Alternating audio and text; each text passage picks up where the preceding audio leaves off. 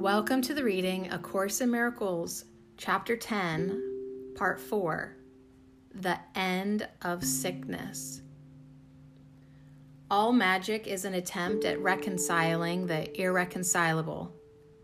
All religion is the recognition that the irreconcilable cannot be reconciled. Sickness and perfection are irreconcilable. If God created you perfect, you are perfect. If you believe you can be sick, you have placed other gods before Him. God is not at war with the God of sickness you made, but you are. He is the symbol of deciding against God, and you are afraid of him because he cannot be reconciled with God's will. If you attack him, you will make him real to you. But if you refuse to worship him in whatever form he may appear to you, and wherever you think you see him, he will disappear into the nothingness out of which he was made. Reality can dawn only on an unclouded mind. It is always there to be accepted but its acceptance depends on your willingness to have it. To know reality must involve the willingness to judge unreality for what it is. To overlook nothingness is merely to judge it correctly, and because of your ability to evaluate it truly, to let it go. Knowledge cannot dawn on a mind full of illusions because truth and illusions are irreconcilable. Truth is whole and cannot be known by part of a mind. The sonship cannot be perceived as partly sick because to perceive it that way is to is not to perceive it at all. If the sonship is one, it is one in all respects. Oneness cannot be divided. If you perceive other gods in if you perceive other gods, your mind is split, and you will not be able to limit the split because it is the sign that you have removed part of your mind from God's will. This means it is out of control.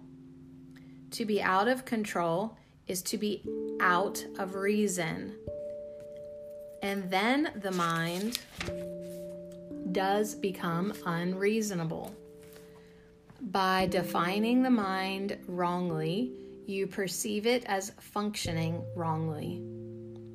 God's laws will keep your mind at peace because peace is His will, and His laws are established to uphold it. His are the laws of freedom, but yours are the laws of bondage. Since freedom and bondage are irreconcilable, their laws cannot be understood together. The laws of God work only for your good, and there are no other laws beside His.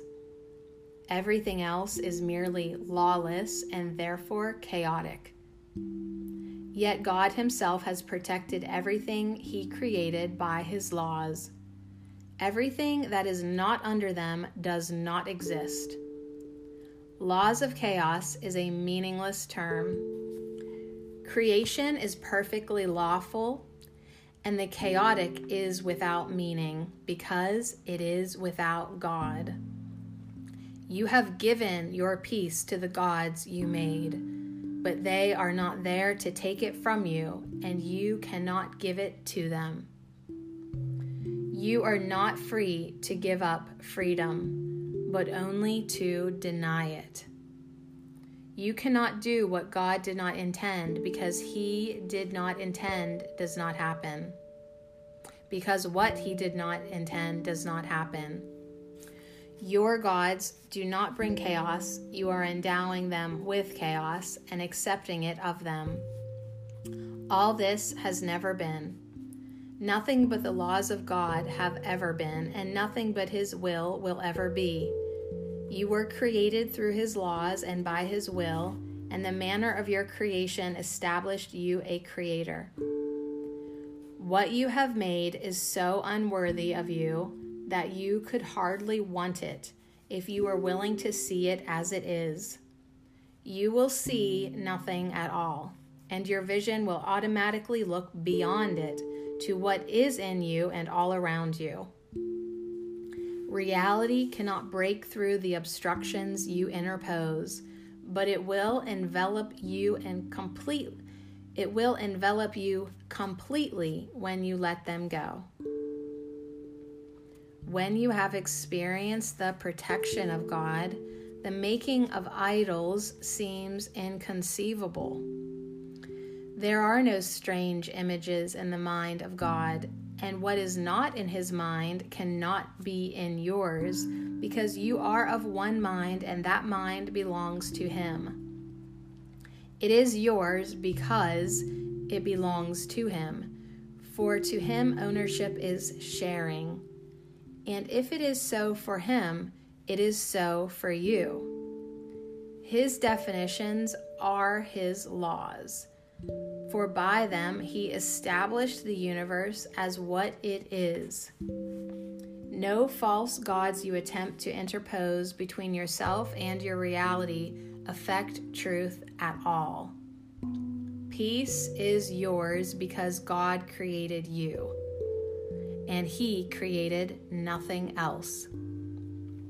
The miracle is the act of a Son of God who has laid aside all false gods and calls on his brothers to do likewise. It is an act of faith because it is the recognition that his brother can do it. It is a call to the Holy Spirit in his mind, a call that is strengthened by joining. Because the miracle worker has heard God's voice, he strengthens it in a sick brother by weakening his belief in sickness, which he does not share. The power of one mind can shine into another because all the lamps of God were lit by the same spark. It is everywhere and it is eternal. In many, only the spark remains, for the great rays are obscured. Yet God has kept the spark alive so that the rays can never be completely forgotten. If you but see the little spark, you will learn of the greater light, for the rays are there unseen.